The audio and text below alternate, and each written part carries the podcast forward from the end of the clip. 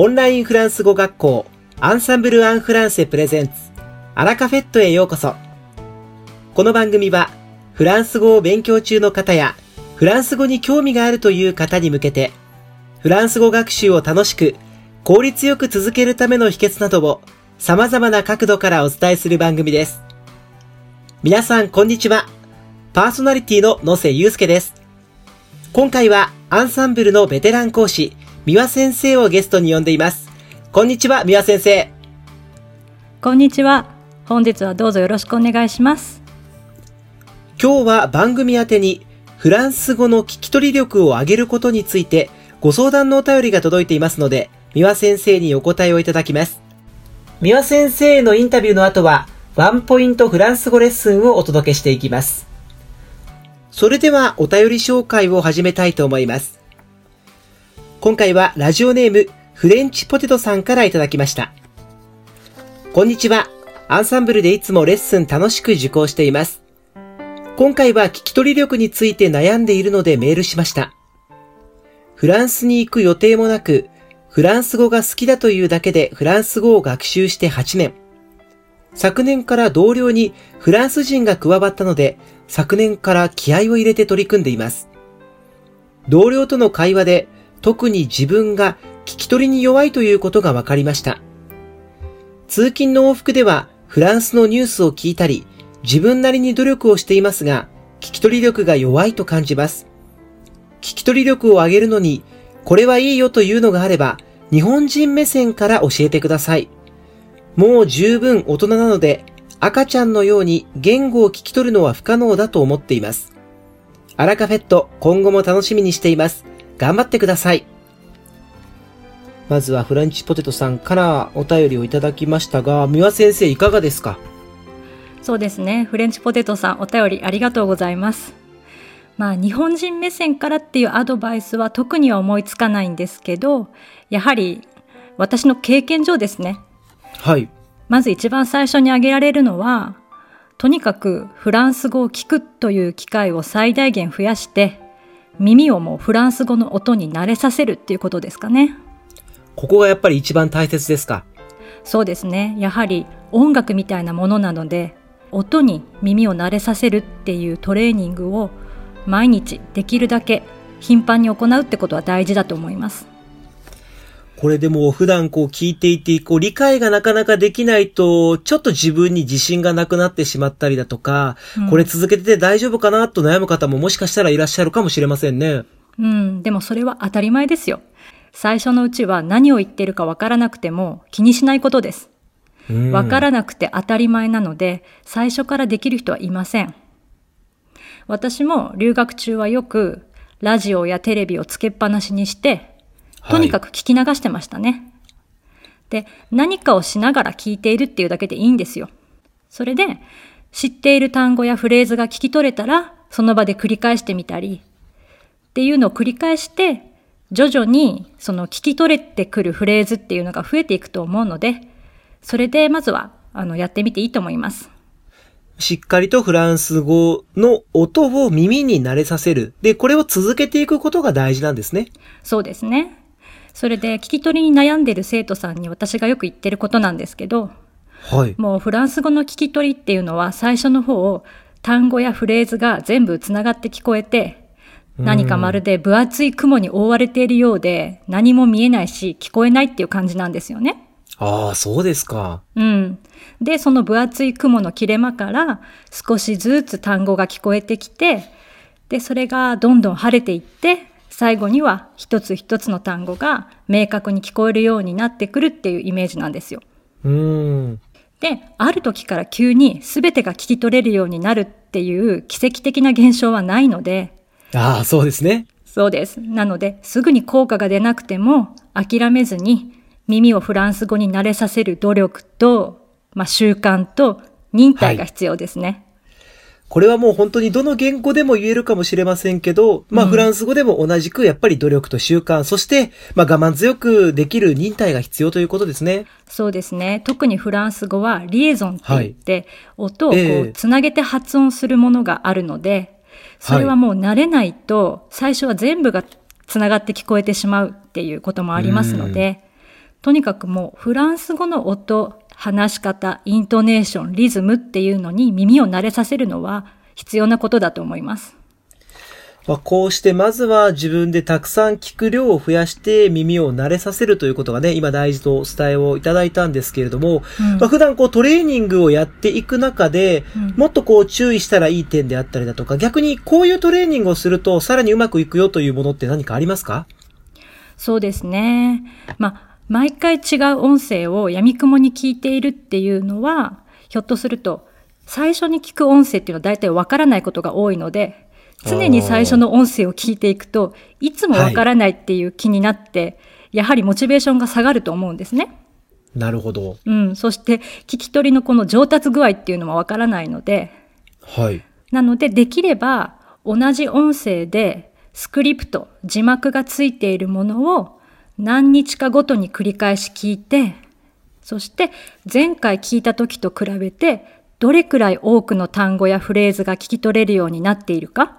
比較するっていう、こういう手段があることがいいと思います。はい、それから、音声のディクテですね、書き取りも行って、はいはい。で、書き取れた言葉の数を比較するのもいいと思います。この比較はいいかもしれないですね。自分でやっぱり前回がどれだけかけた。うん、で、その後、かけた量が増えていったら自信にも当然つながると思うので、こうやって上達が目に見えたりだとか、まあ実感することっていうのが一つ大事なポイントですか？うん、そうですね。この成長がこう目に見える形で実感することができるっていうのは、はい、モチベーションが上がると思うし、また次の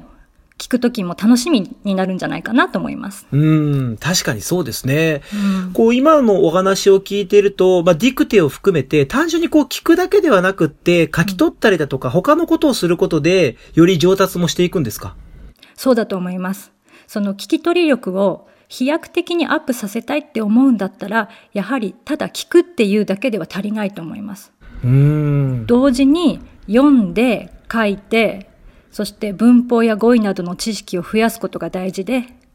なんでかっていうと、次第に聞き取れた音が今度は知識と結びつきますよね。はい。そうすると音と意味がリンクするので、それが内容理解に役立つと。うん。ですね。そして逆を言えば、聞き取りが完璧にできなくても、はい、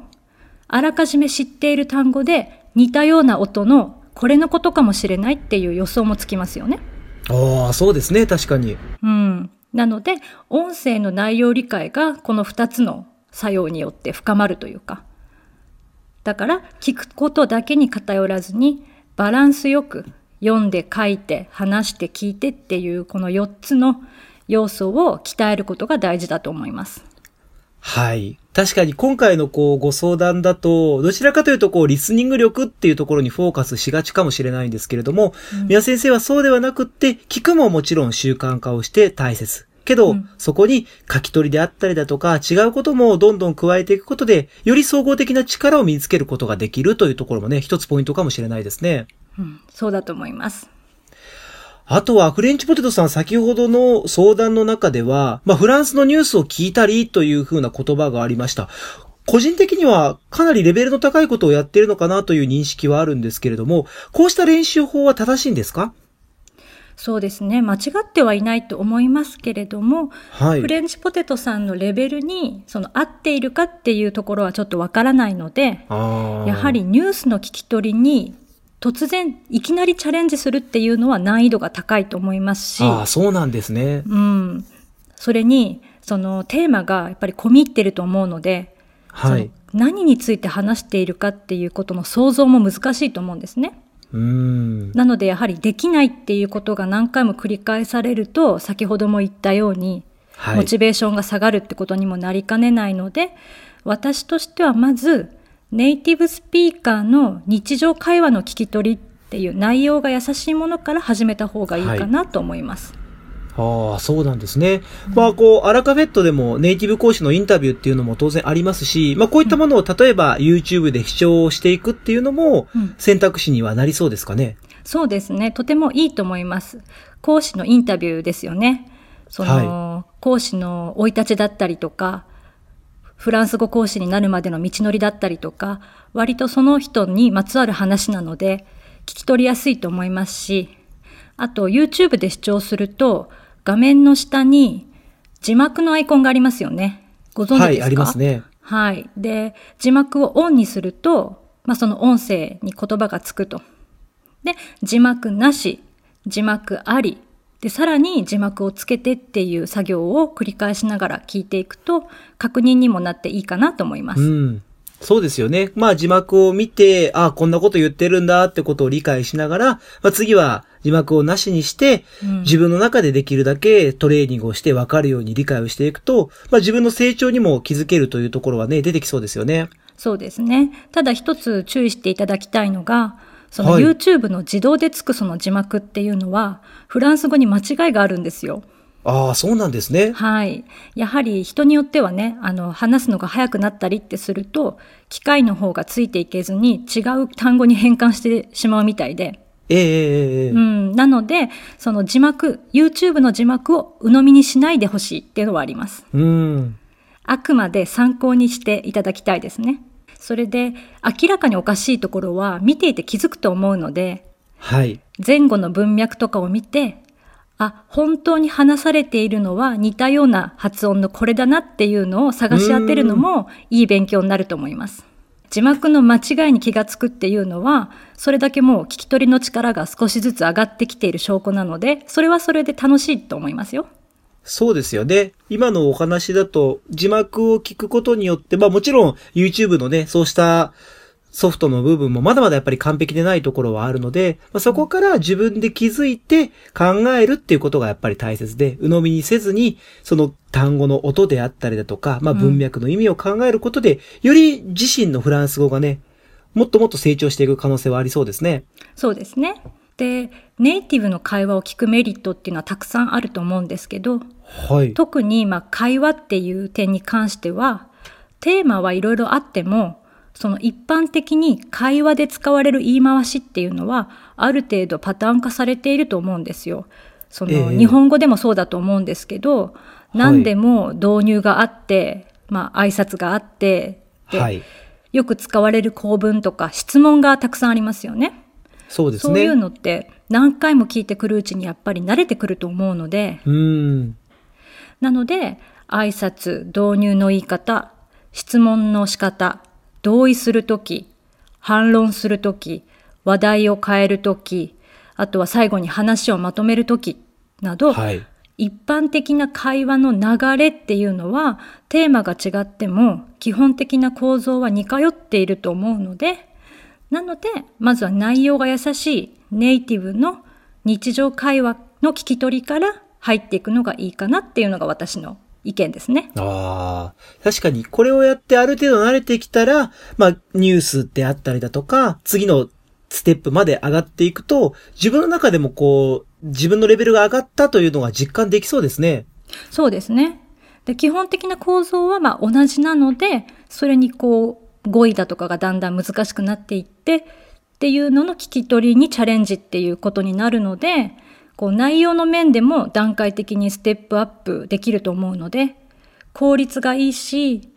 自分の自信にもつながりやすいのではないかと思います。ああ、確かに。聞き取れる量がどんどんどんどん増えてきたときに、もっともっとこうトレーニングとして、こんなことをすればさらにレベルアップできるよっていう練習方法とかってありますか？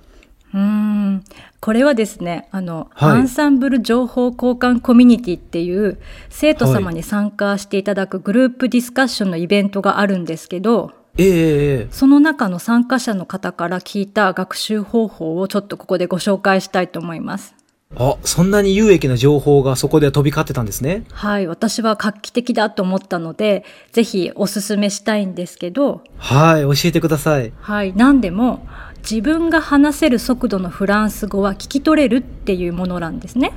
はい。でどういうことかっていうとスクリプトがついた音声を入手したら聞き取り練習をしますよね。うん。それと合わせて同じスピードで音読する練習を行うってことです。あーこれ自分自身で、あの、自分の口で喋るってことなんですね。そうなんです。ここの目的ははい。口を動かしてネイティブと同じスピードでフランス語の音を出す習慣をつけるっていうのが目的なんです。ほう。なので、内容理解は後回しでもいいそうなんですね。そうなんですね。じゃあ、こう、中身は理解しなくても、単純にこう、音として聞き取る、こして自分で言うっていうところが目的なわけなんですね。そのようです。で、これで私が期待できる効果としては、はい、その音声と同じスピードで実際に自分でも話してみることで、おそらくこう脳の別の部分が刺激されて、えー、結果として聞き取りの力もアップするんじゃないかなって思ってます。ああ、確かに。まあ、使うところはなんか違いそうな印象はありますね。うん。そう。聞く力をつけるのは、はい、繰り返し聞くことだっていうふうに思いがちですけど、えー、でもやはり違う部分も話すっていうところも鍛えることで聞き取りの力もこうアップするっていう考え方はうん。多分理にかなっていると思うし、はい、ただですね私はこのフランス語初級者の時にそのトレーニングを意識して行ったことはないので、やはりこう実感としてどれほどの効果があるかっていうのはわからないんですよ。でもこの、これを聞いている方が試してみて、もし本当に聞き取りの力がアップしたっていう場合は、ぜひ私たちまで知らせてほしいなと思います。そうですね。ぜひ自分が話せる速度のフランス語は聞き取れるっていうところがあると思うので、うん、まずは自分で話をしてみて、あとは聞き取ってっていうことをやってみて、まあどれだけ自分の実力がアップするかというのをね、うん、ぜひ分かれば参考までに教えてほしいですね。はい、教えてほしいと思います。フレンチポテトさん、ぜひやってみてください。そうですね。ありがとうございます。ここまで宮先生にはたくさんのアドバイスをいただきましたが、それでは、えー、今日のこのご質問最後まとめていただいてもよろしいですか？はい。フランス語の聞き取りの力を伸ばすには、ひたすら聞けばいいという偏った勉強法だけでは、どうしても補いきれない部分が出てくると思うので、やはり読む、書く、聞く、話すという4つのスキルをバランスよく向上させることが大事だと思います。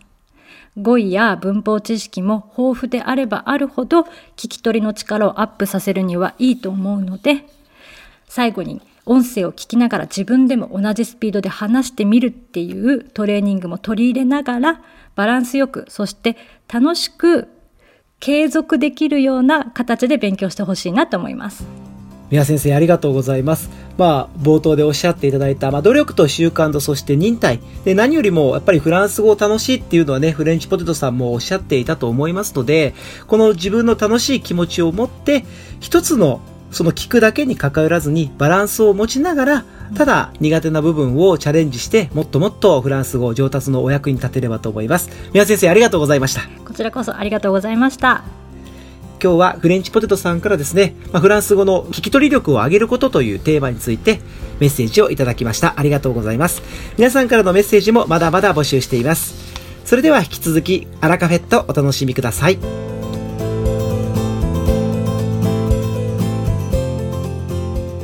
ワンポイントフランス語レッスン。こんにちは。こちらのコーナーを担当しております。アンサンブル講師のミワです。今回も会話ですぐに使える。短く簡単で覚えやすい。フランス語の一言や表現をご紹介します。本日ご紹介する一言は比較級を含む便利な会話表現です。毎日の生活で不満に思うことがっかりすることよくありますよね。そんな時自分や相手を慰めるためにまあ何もないよりはいいじゃない。ということありませんか？私はよくあります。さてこの何もないよりはいい。比較級を使ってどういうと思いますか？実はミュークリアン。ミュークリアンと言います。まさに何もないよりはいいという意味のサンゴです。ミューこれは何という単語の優等比較級でしょうか？そうですね。ビアン。優等比較級といえば普通。もっとを意味する。プリュを使いますがプリュビアンというのは文法的に間違いです。ビアンの優等比較級はミュですのでこの点もぜひ覚えておきましょう。では最後におさらいです。何もないよりはいいじゃない。フランス語でミュークリアン。ミュークリアン。意外に使う機会がよくありますので、ぜひ音で丸ごと覚えてくださいね。いかがでしたか？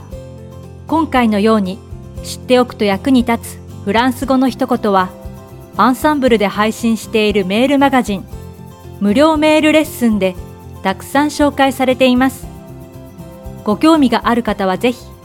アンサンブル・アン・フランセのホームページから無料メールレッスンにご登録くださいね。それではまた、アビアント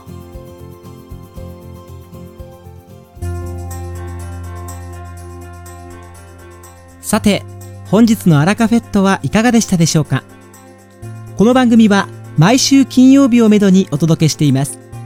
確実にお届けするための方法として